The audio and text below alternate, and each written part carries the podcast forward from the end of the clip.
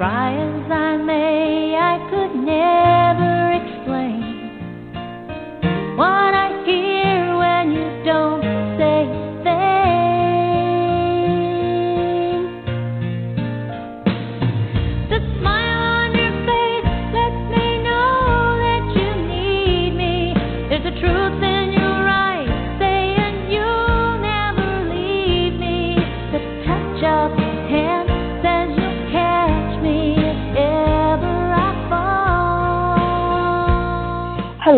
everyone, and welcome to Intersections Matches Talk Radio, a show for people who resonate with Mahatma Gandhi's quote, learn like you're going to live forever, live like you're going to die tomorrow.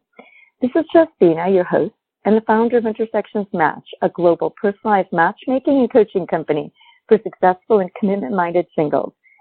To understate the obvious, COVID-19 has dramatically transformed reality for practically everyone on the planet. Today, we're continuing our multi-industry COVID-19 series with an episode on healthcare in the time of COVID-19. I continue to dedicate this series to the heroes on the front lines in the medical community at large, many of whom continue to serve us all despite risk to themselves and their families. With no further ado, I'm very excited to welcome to today's show one such hero, Dr. Nahida Khan, a geriatric specialist who's also board certified in internal medicine. Dr. Khan's experience includes serving as a medical director in addition to her extensive clinical practice. Welcome, Dr. Khan. Thank you for having me, Justina. This is great to be on your show. It's a privilege to have you. And tell us, what is, what is it like to practice medicine in the time of COVID-19, especially, you know, being a geriatric specialist? Um, before I answer your question, I actually have to share with you um, how how naive I was when I lived in Queens, New York, and I had this uh, vision that um, the way we practice medicine in New York, that's probably how it was all over the country. And then when I Okay. started moving to different states, I saw um, how medicine is in different areas. So currently, I'm in Wyoming, um, and it, it is it is a different um, environment in Wyoming versus New York as to how people live. So medicine is different here. And I also have to share with you before I talk about COVID, um, my recent experience when I went to Bethel, Alaska. Um, this is an Alaska. area where Okay. Yeah, Bethel, Alaska. And I had no idea. I thought when I was in Wyoming that this is rural medicine. And I figured this is, I, I know exactly how rural medicine is in America, and this is probably how it is all over the country. And when I went to Bethel, Alaska, my eyes were open and I saw a different, completely different way of practicing medicine. Interesting. How so? Tell us about that. How so? Completely different. That's So- really interesting. Yeah, so in Bethel, um, so this is a very small town which serves um, the the Yukon Delta. It serves over 50 tribal um, Native American tribes, and patients actually come to the hospital via airplanes, and Medicaid pays for it. And due to bad Wow. weather and so on, sometimes they actually have to come to the hospital and stay overnight. And there's cases when women are pregnant, um, they actually have to come and they actually have homes where they have to live there like the last month of their pregnancy because if they do go into labor and if there's during the winter months, they may not be able to come to the hospital because planes cannot fly. And they do have very limited access to um, healthcare in the sense that yes, with bad weather, limited transportation, plane is the only way, or the boat, pretty much. Um, they can't drive. Wow. There is no road system. I had no idea how limited uh, the road service is in Alaska. So when you ask me Wow. in terms of how how it is to practice medicine in the time of COVID, so I think if you ask Yeah. someone in New York, they would give you a different answer versus uh, someone in another state. Um, so for me, I can tell you being in Wyoming, um, yes, we definitely have less cases than New York, um, but we are following the same guidelines as New York. We Okay. have we have had few deaths as well in Wyoming, not obviously the same extent as New York. Here, um, we we did have the luxury of seeing how things were panning out in New York City and in other states, so we had the time to sort of implement social distancing.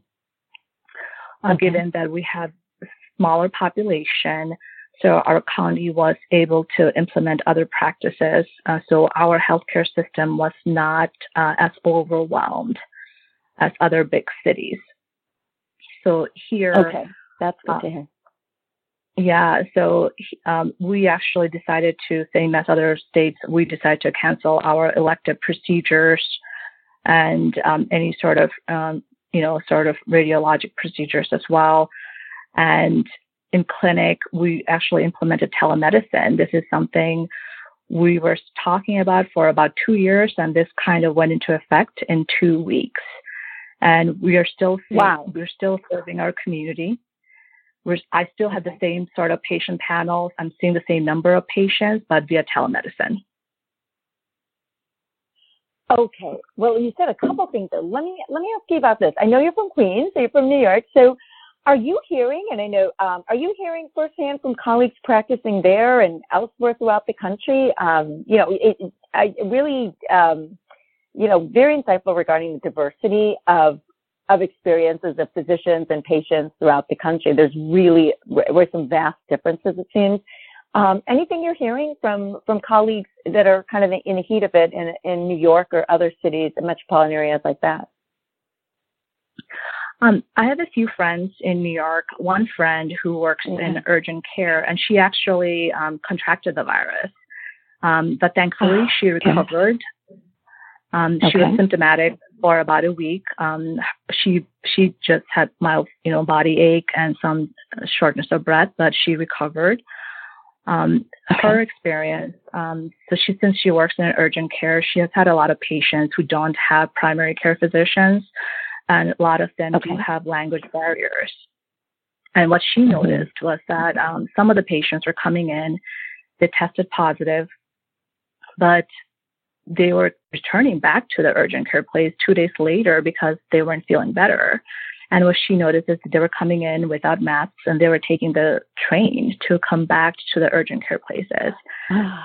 And Uh-huh. she was very much concerned about this with the surge in the number of cases, like, hey, is this contributing to the spread? And for Yeah. her, um, I know like we talk about this, like, hey, if anyone has the virus, there's this quarantine for 14 days. So in her Mhm. facility, she actually was back at work in seven days because they needed people there. Yeah. Yeah, And, now this uh, is so interesting about the subway and about the patients. So Mhm. you were talking about patients who tested positive, and yet they were then, you know, um, they were they were then released to to go home and self quarantine. Is that Mhm. tell me about that? I, I guess I'm not following. And then they came back. You said a couple of days later, right? Because they needed more care, basically.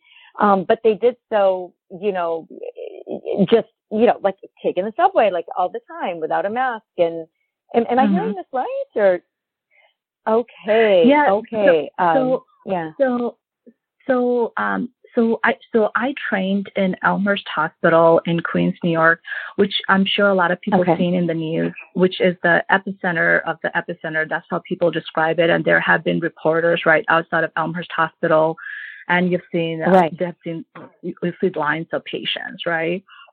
And if you look Yeah. at the area, so there there is a huge um, immigrant population there. So there is there are Mhm. a lot of um, undocumented and uninsured patients, um, people there, and they do not have primary care. So for their mode of primary care is going to the emergency room, going to urgent care places. So we we think in other places, hey, if I'm not feeling well, um, for example, in Wyoming, my patients are calling me. So I am triaging and Sure. I'm telling them, hey, stay home. And when they don't feel better, they're calling me back, right? But these patients Right. do not have that luxury. So they, they're going back to the emergency room. They're going back to the urgent care. And how are they going to go back? In New York City, the, Right. the main mode of transportation is public transportation, right? So subway system. Um, absolutely. and then and that wasn't shut down. And what happened is that because there were less riders, they actually cut down service. So there were less trains, but people were taking Mhm. those trains. So they were more crowded. Sure. And not everyone was wearing masks because my friends were actually sending me pictures and saying, this is not the way it's supposed to be. People are in trains without masks.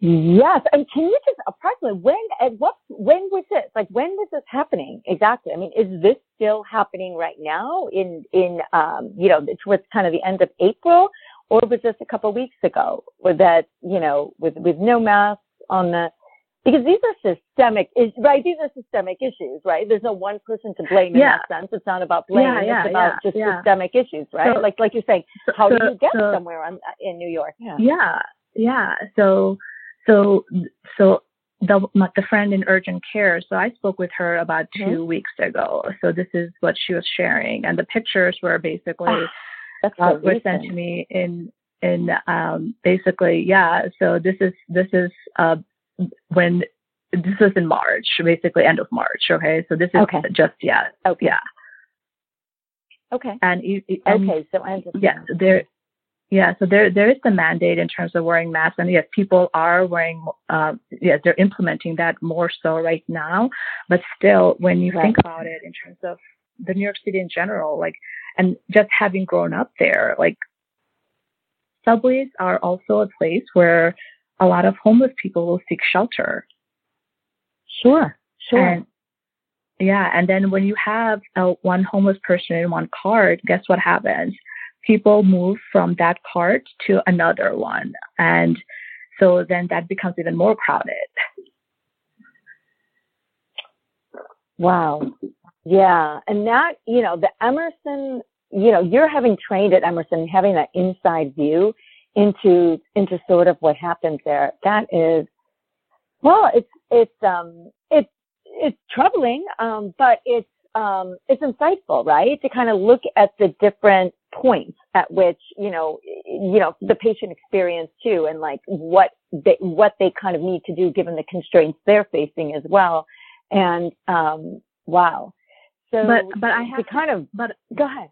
Yeah Yeah. no but I have to say like even even so those are the limitations, and I think there's there's this uh, like Right. like you said, these are like more of systemic issues. So one thing is this virus is doing is kind of shedding light on some of the underlying things that exist in this country, right? Um, so Exactly. but but in terms of Elmhurst Hospital, but that's still that is actually the safety net for a lot of these people. So even though this they're going to the emergency room for primary care, that that's how they're getting care.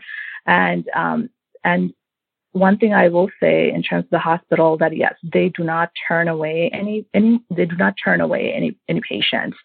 And um, Mhm. people people sometimes wait in the emergency room seven eight hours for their care and, and they do have a primary care clinic in place but obviously again um, it's just there's just so many patients and in terms of the doctor to patient ratio so so there are limitations and they do have in terms of like they will provide medications for a minimal fee so they do have a Mhm. process in place but in terms of the demand it's just so high Absolutely. And then do they, I mean, do they have, the, the PPE, the, the, the masks and all are so limited even, you know, at this point for the healthcare workers, do they even have masks to send the patients who have tested positive, right? Do they have that they can send them with so that when they go back, they, they are wearing them? Do you have any idea from your colleagues there? Are they able to equip the patients that, you know, that they, uh, that leave so i, with, with that? I, I, Yeah. I, yeah, I cannot, I cannot answer that question. Um, Okay. I, I don't Sure. know in terms of what's happening Yeah. in Elmhurst Hospital, but I can tell you in terms of where Right. my pa- my friend works, they were definitely not Okay. giving the patients the masks because they had to sort Right. of um, conserve equipment for themselves. So Right. Right. No, Yeah. and right. Okay. Well, you know, to balance and thank you for sharing all of that. It's it's one of those only kind of an insider would would have a sense of, of that. Any any you know, frontline stories you can share, you know, of course anonymously, showcasing the heart, the courage of fellow physicians or patients, right? Um, facing this, you know, this pandemic, basically.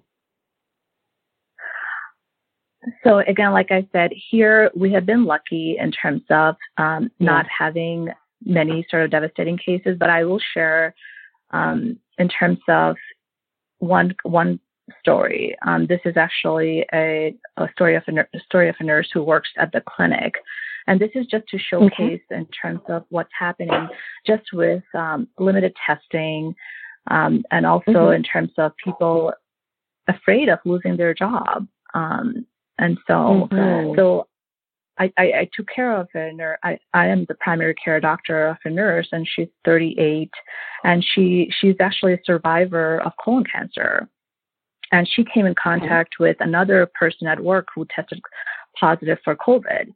So initially, they told her Okay. to self quarantine, and um, so they didn't test her because again, we are we were basically you know sort of prioritizing in terms of who to test because due to the limited supplies, and she became symptomatic.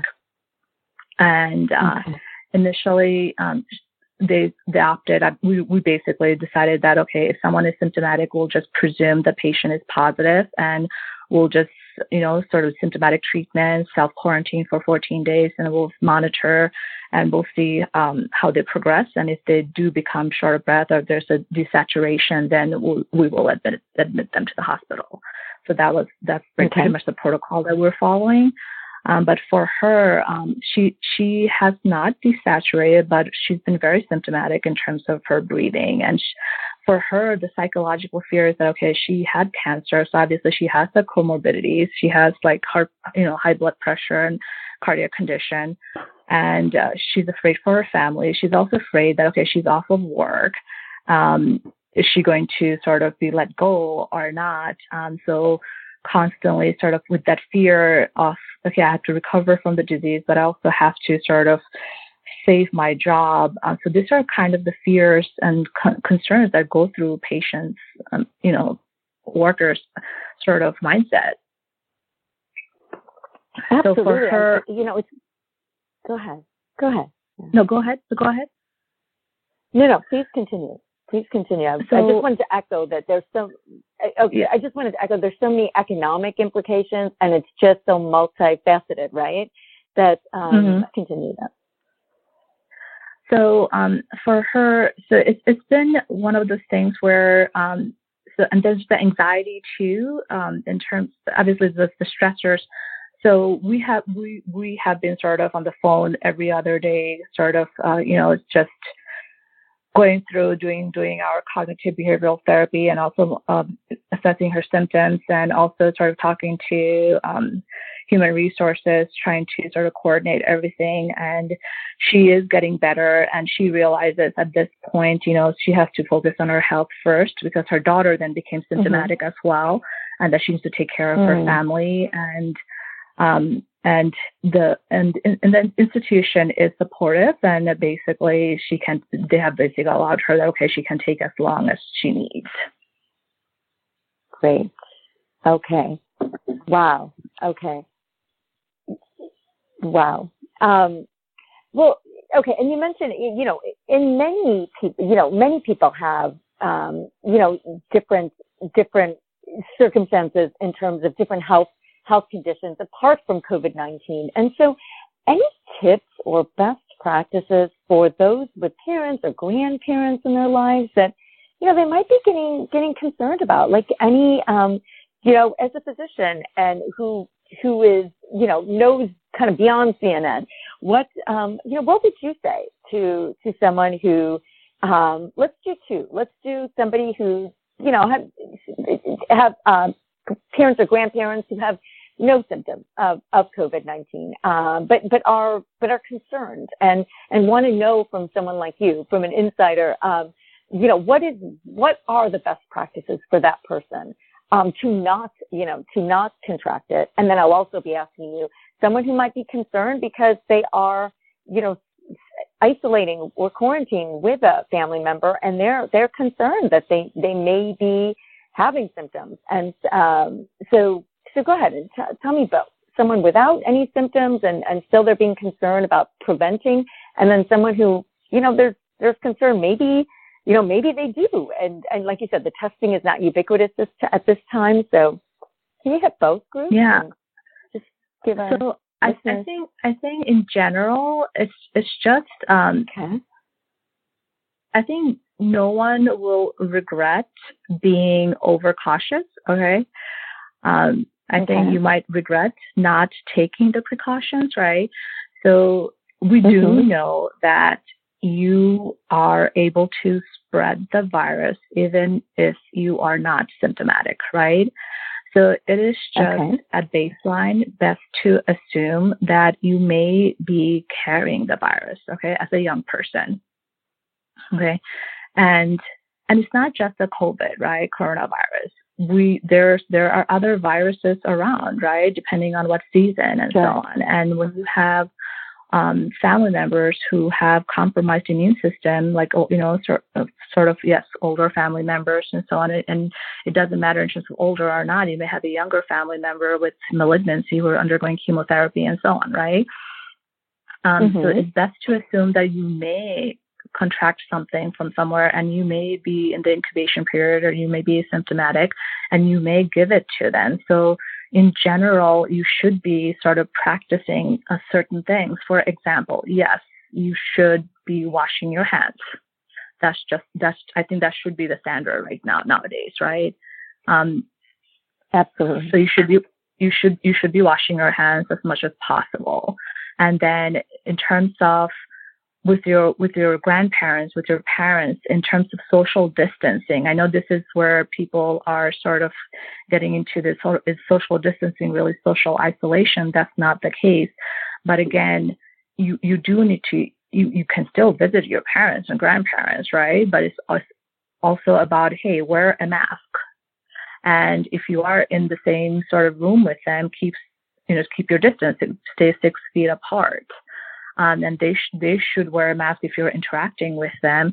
So that those are things that you can actually practice. And if you're definitely symptomatic, um, I would say stay away from uh, your older folks.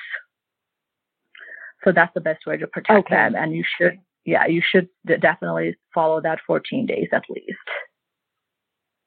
Okay. And just because it, it is not, like you said, you cannot be too cautious. It is always great to have that reminder for our listeners. Will you, and, and things change, seemingly they kind of change by the moment for no other reason, but you know, you all are discovering things, right? This is new for everybody and, and you guys are discovering things you didn't, you didn't mm-hmm. know but a week ago, right? So from that mm-hmm. perspective, mm-hmm. what at this moment in time, what would you consider the, the symptoms, kind of the, the symptoms that one should look out for. And I, and I understand there's some variability here. It's not, but um, but what generally would you say people should consider symptoms? Yeah, I know. I it's like if you if you actually even for me, I'm getting like you know when I sort of like um subscribe to the journals, I'm getting different symptoms each day. Like oh this this could be a mm-hmm. symptom of COVID. Yeah. Recently, it's like oh it, it could unmask seizure and so on. Um, and now that okay, we're getting into spring with you know allergies and so on, it's it's just so confusing. Yeah. But I think um, yes, fever definitely okay. And if if you are having cough, if you are having upper respiratory symptoms, I think those you cannot ignore. Okay. Those okay. are fever, cough, definitely upper respiratory. Okay. Yeah. So I think those those are things you, cannot ignore. And I've heard things like even you know losing a sense of taste and smell. I don't know. Yeah. You know, has that been documented yeah, so or? Yeah, so there's there's also yes losing sense of t- uh, taste and smell. Those are part of it. But if you're actually because I have patients now because they're it's like which one do you really focus on? But I'm I'm just saying like in terms of sure. which ones are like the cardinal sort of like hey if you have this please don't ignore this bring okay. it to your healthcare okay. attention. right. Okay. Okay. wow. Yeah. Thank you. That is good to kind of have those have those basics kind of at the at the tip of your tongue, right? To, to and and 3 mm-hmm. Um, you know, I understand you have international. You have a fascinating uh, background. Not only do you have you seen things all the way from an Elmhurst to uh, to to Alaska, to, you know, to, but you've also had some international exposure. So, do you have any any professional insights you might have regarding the pandemic outside the U.S.? Any, any thoughts in that regard? Or? Um, so, like you said, so I, I, I, love to travel, and my experience in terms of the healthcare system in other countries it just stems from just my interest, um, not really being part of any organization. So uh, okay. I'll share with you some experiences. So this was when I was in medical school. I decided to just um, just check out the healthcare system in Bangladesh. Okay, and I okay. I actually went and um, sort of shadowed physicians um, in the sort of government hospitals, right? So these are some of the okay. things that I saw. Um, and the reason I'm say, saying, for mentioning these things, this kind of helps us realize in terms of the limitations that are present, that are sort of in other countries. So things mm-hmm. that are facing, things that we are facing in the United States. So can you imagine if the same level of infections or spread occurs in these other countries, like how um, the devastation that would be in those countries. You know what I mean? Or in terms Absolutely. of what when we see or when we see the numbers that are actually listed, like anyone can go to Google or like you know World Health World Health Organization and see the numbers that are listed. Okay, and if you actually look at right. Africa, Asia, you'll see like the numbers are actually like the deaths deaths numbers, like the, the number of deaths, those are actually less than thousand, right? um, they're in the hundreds, yeah. or the number of uh, confirmed cases are also just barely in the thousands. Like, how accurate are they? And that kind of speaks right. to the limitation in infrastructure and so on. So if if that if there's limitation in just reporting in terms of testing, so imagine in terms of limitation in treatment and mm-hmm. and you know and other things.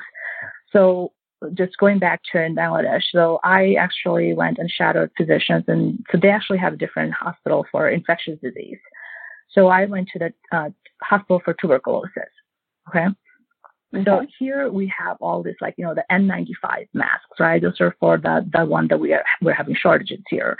Uh, for the airborne illnesses, right? And then if someone has tuberculosis, we put them in a negative pressure room there, I actually saw patients just in an open room with the windows open. No one was wearing masks and so on. And I was just shocked. I'm like, what's happening here? Okay. And these are like mm-hmm. multi drug resistant TB patients. And they're like, well, we don't have supplies, right? And well, they're getting treated. So we're just practicing hand hygiene and hoping for the best. And we think as long as we do those things, things will be fine. And then I, I look, I went to the lab and people were talking about, hey, we're, we're running uh, blood work and doing blood tests on HIV patients and we don't have gloves. And their, mm. their request was, okay, mm-hmm. we need gloves. And so th- those are just some mm. of the things. Mm. And then I, I, I, I met a nun in Tanzania. And so I went to this hospital when I went to sort of do my little um, climb for Kilimanjaro. And when I went to this hospital, and I started talking to her, some of the things that she was mentioning, like again, what they needed were things like gloves and again, like covers for like their beds. Um, women were giving births and their mattresses were getting covered in blood and they're like, and yeah. they needed bed sheets. So those are like simple things that they're lacking. So I, I just cannot imagine um, if they had sort of this outbreak, what would happen? Right. The basics, and, um, the basic pre-COVID. So now with COVID, mm-hmm. you can, yeah, yeah, that's that's actually really scary to think of, because you know, because you were talking about a TB clinic actually where there were no masks at that time, and mm-hmm. yeah, okay, okay, wow. And um, so I guess, one other thing, yeah, go ahead, go ahead. No, so I was just going to point out one other thing, like, and um, this is this is again, I I don't have any data or facts to support it. This is just my opinion, right? Um, I know sure. like there are countries um, who th- there are countries that kind of are not on people's sort of top list for like you know tourism, right? Um, so maybe those countries you may not see a higher number because people are not are not flocking to those countries, right? But in the same token, people from those countries, excuse me, are working. um, they're migrant workers, right? They're going to these other countries to work and where there is an outbreak. And when we, we have this sort of complete shutdown, economic shutdown, guess what happens? They don't have a job because they're not supported by the government and so on. So they're working from day to day. So when there is this complete shutdown with their, when they're out of work for months at a time, so they, with what they're doing is they're returning back to their country. And some of them are bringing back the diseases to their country. And if they don't have testing and so on, there may be outbreak and then we may, may, may not know about it because of the lack of infrastructure.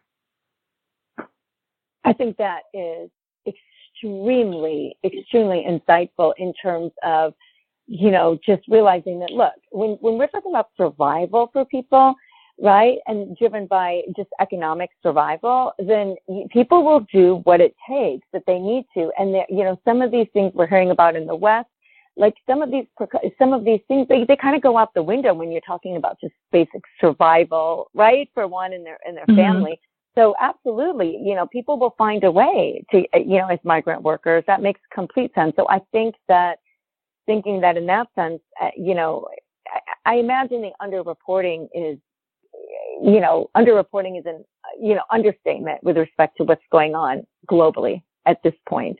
Um, you know i I imagine, especially given given these um, you know these these anec- the anecdotes, but really you you know you've been on the ground in these countries, you've seen with your own eyes how things are, and um, that that's I think that's really insightful with respect to that. Um, well, tell tell me about this, and I think, and we're going to talk later about sort of the what your predictions are, given your you're you're really you're multifaceted um, you know, and you're diverse, you know, if not professional, even your your eye in these different cultures in on the ground as a physician regardless of whether you worked there as a physician you witnessed it as a physician with your with your knowledge. So we will talk later about sort of what you see as the future of medicine in the US and and really globally I guess post covid um, but before then I want to bridge that with you actually happen to have you know, happen, and you have earned professional experience acting as a liaison between clinicians and administration, right? And including, and I'm wondering if you, there are any influences from outside, you know, the healthcare industry. I know that, you know, in, in industry, a lot, oftentimes some of the best ideas come from outside the industry, right? And we, and we implement within, within the industry.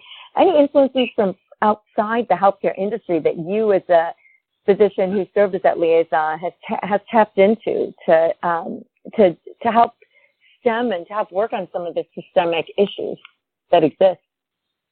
Oh, yes. Um, so again, so, uh, yes, before I answer your question, again, I will share my, share some other sort of experiences. So one thing I want to share is that, you know, Good. like, so becoming a doctor, right? Or becoming anything, we okay. have like a curriculum for everything, right? So when I became a doctor, I knew like, okay, I could just ask anyone, like, hey, what do you do to become a doctor? Like they'll tell you, yes, you go to four years of college, you go to med school, you do a residency, fellowship, you'll have to take this exam, then you'll you'll have to get board certified and so on, right? But um, yep. no one ever no one ever told me that once you get out into the real world, right, when you get a job, there are these other skills that are required like you you have to work with staff you have to work with administration mm-hmm. and other physicians and other people with titles that starts with chief or chairman or or president or other sorts of titles right has that totally different training right their training is totally yeah. different too right yeah, yeah. okay and, and and then and i'm like hold on as i was going through college and med school and so on you know and it's like, okay, I need to learn how to deal with loss, failure, teamwork, building relationship, communication skills.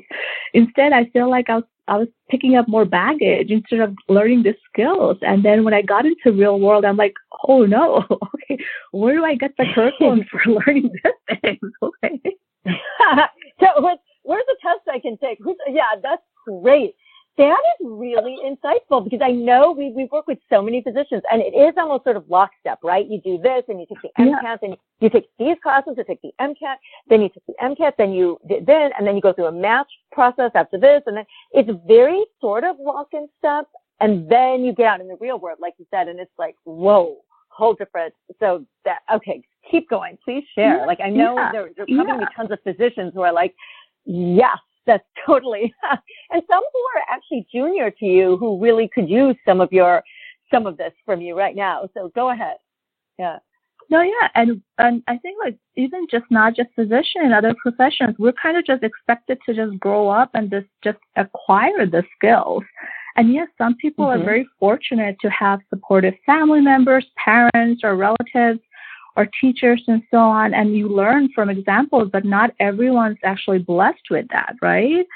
And and we just we just go on through life, and then suddenly one day you're like, what's happening, right? So for me, uh, I have to say, like, yes, I have been fortunate enough through different experiences to find people and work um, by the people that have made a huge difference in my life. And the three people that I sort of, yes, even to this day, like even like every day, um, I kind of rely on. Uh, for me, the three people uh, are uh, Rick Warren, Brene Brown, and Simon Sinek. And they have sort of like helped me focus.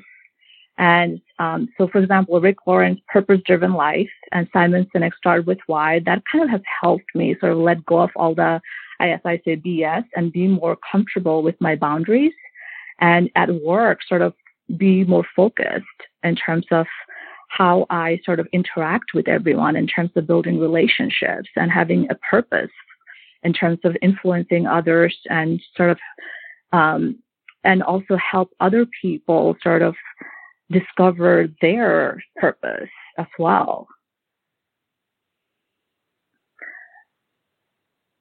Very And then the other- interesting. Is there, yeah, go ahead. Go is, ahead. is there any one, one kind of, um, I hate to say tip, this sounds bad, but one sort of um, guiding principle that in particular from Simon Sinek or that, that has helped you as you navigate that or to apply some of the um, principles that, or, or not? I Uh, mean, any,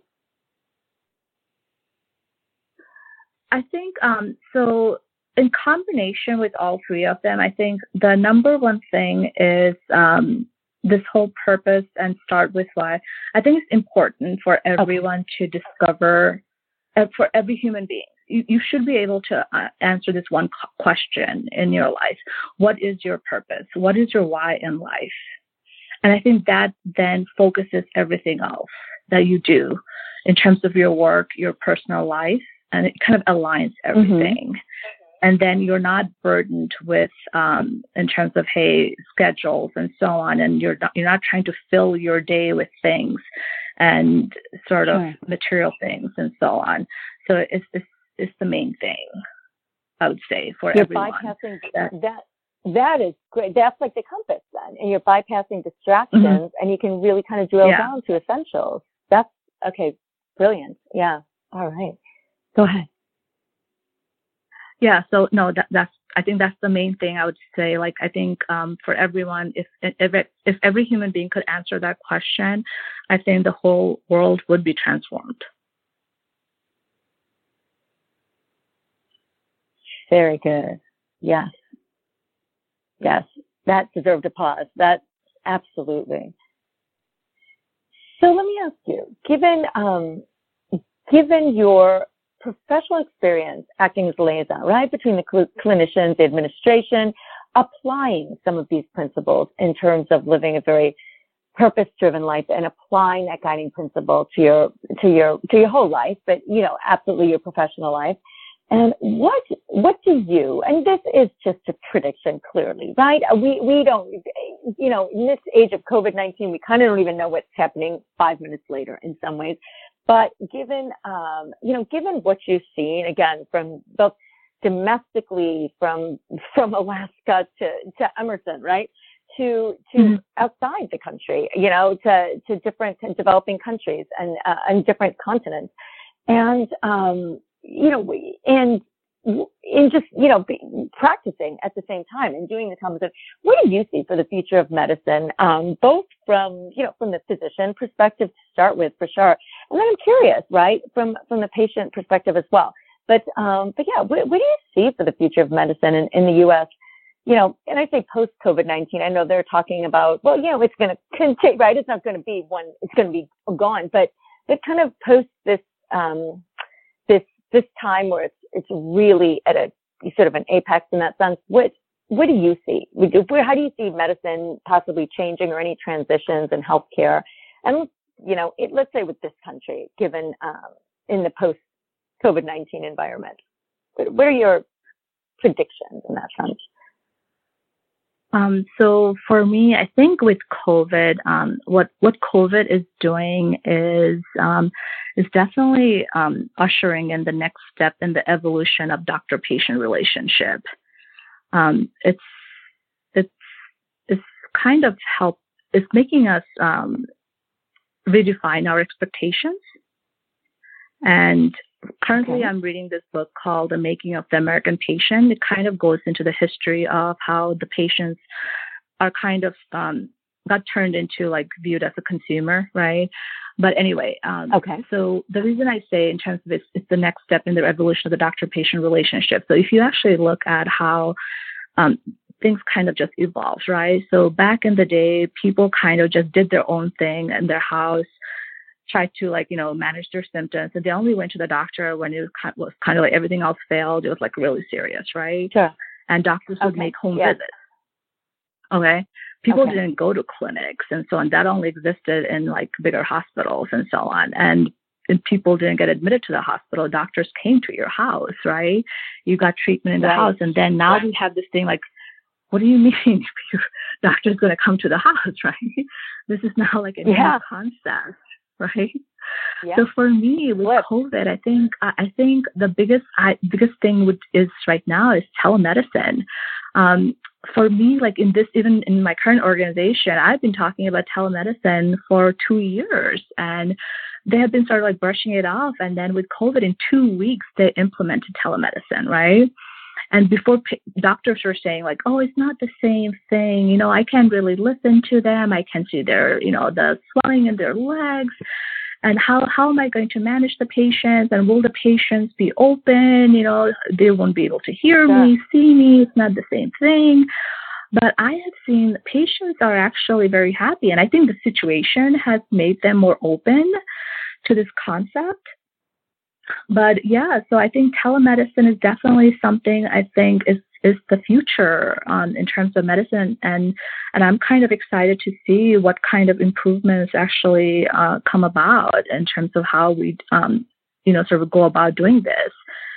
I know this is really new right now for a lot of the organizations, the platforms that we're using, um, and then also in terms of another thing I would like to say, just in terms of telemedicine, this is something even I was doing this leadership course um, about two years ago, and I was thinking like, why couldn't we do, use implement telemedicine all over the world? Even when you look at Doctors Without Border, right? And I, I'm someone mm-hmm, who always thought, mm-hmm. like, oh my God, it'd be so great if I could do Doctors Without Border, right? But I don't have like, yeah. okay, I cannot just take a month off. Like I need, to, I still need to pay off student loans, right? But why couldn't I just sign right. up on an app for like two hours or three hours where I can just communicate with the patient in Africa or something like that, right? Or what about Absolutely. someone who is like in in I don't know in Nepal who has a really complicated cardiac condition? They can't see a cardiologist. Why couldn't they consult with a cardiologist in in Gillette, Wyoming? Why not? Right? Send them your EKG and so on, and they can tell you, hey, go ahead. This is what you how you would manage this, right? So I think that's right. that's what I see in terms of the future. Like there shouldn't be any borders that's actually really exciting to be able to tap into, you know, the highest, like you said, level of expertise in any particular area that one ordinarily, right, it being in a, yeah. possibly like a village in, in some area of, of, of part, one part of the world really would have limited access, right, to, to as an understatement. Mm-hmm. So that is, that is fascinating. And let me ask you this, just given what we do working with so many physicians, I'm very curious about this how do you think now all of that really was um, from the physician and and patient perspective what i want to understand is so how do you think this will impact work life balance for physicians post covid-19 especially with respect to the telemedicine? And i mean tell me about that. I think that's that's potentially pretty exciting as well. So tell me about that. I know you value work life balance. Um, so tell me. Oh yeah. Yeah yeah, definitely. And I think um, in terms of how you use telemedicine, it's only limited by your imagination. And even with, mm-hmm. um, I know there there are specialties that are procedure driven, right? And they might be like, "Hey, sure. I can't perform surgery via telemedicine, right?" Yeah, there's and limitations. How, sure. Yeah, how how will that work? But I think um, th- I think there's always like ways about it in terms of um, in terms of how you sort of arrange your schedule and so on. But I think um, telemedicine definitely uh, will sort of create a different way of in terms of living your life, in terms of work life balance, in terms of your relationship with your family. So I'll just give you an example. So I have a colleague. I mean, I, I, don't have any children or anything, but I have a colleague who's on maternity leave right now. And she is actually quite stressed that, oh my God, my patients and so on, I can't really take that many months off and so on. So telemedicine for her, if she wanted to spend six months with her child and she's doing primary care at home, that would be perfect for her, right? Like she yes, yes, her child is there, but she could be at home a certain amount of time and still see patients, right, without having to leave the house. And someone like me who loves traveling, like if I could actually do primary care and live in another country, that would be awesome. So that's something for me. And I think it's just, yeah, so it's only limited by your imagination. So people can alter and and implement different sort of way, implement telemedicine in different ways to fit their lifestyle. And the other thing I'll say is that, like I said, when I talked about um, Bethel, Alaska, so it's a very different um, environment, and they have a very hard time recruiting um, physicians. So when you have this remote areas, um, because right now the traditional sort of sense is that okay, we're going to hire a physician, they're going to move here. Oh my God, their family may not want to move here, the wife may not want to move here, the husband may not have a job, they may not want to move here. Sure. So in areas like that, telemedicine would allow you to actually have the specialty and you know the physicians that you need without this worry of like okay they they won't move here because of the area. Absolutely. It's that whole borderless idea, right? And it benefits yeah. everyone, the physicians and mm-hmm. the patients who have access to care they may otherwise not have. Mm-hmm. And the physicians who have this expertise and they really are happy for it not to be so limited geographically um, with respect to that. And and to your point about the, the surgery, sure, some component, but there are other components pre-op, post-op that maybe could be mm-hmm. done via telemedicine, yeah. right? So it's it's yeah. kind of like you said, looking at it and, and looking at the pieces and saying, how can we put these pieces together in a way that doesn't compromise quality of care, but um, yet benefits everyone in you know multidimensionally. So that is that is fascinating. I love that borderless um, borderless medicine. Any last take home? You've already shared so much valuable information for really everyone from physicians to patients to, to basically everyone. Um, so any last take home messages you'd like to share with any of our listeners? Um, so the only, uh, yes, um, again, I would like to say is that I think COVID, uh, um, actually, let me just rephrase that. Um, we, we live in a world that's just always on the move and we're always busy in terms of just trying to acquire things and we're chasing things. I think COVID has created an opportunity just to take a collective pause. It's almost like a forced pause for introspection. And I hope everyone uses this opportunity to find their purpose and make a difference in the world. Wow, I think you brought this full circle. Thank you so much, Dr. Khan. I really appreciate your sharing your really valuable insights with us. They've been enlightening, fascinating, and um, and inspiring all at the same time. And for our listeners, in case you joined us late or would like to share the show with people in your life, I'd like to remind you that today's radio show will be archived and available as a podcast on Intersections Match's website, which is intersectionsmatch.com. And our team may be reached at info at intersectionsmatch.com. So do appreciate your learning with us and email our team with topics you'd like discussed in um, the COVID-19 series or future shows in general. Be well, everyone. Take care. Try as I may, I could never explain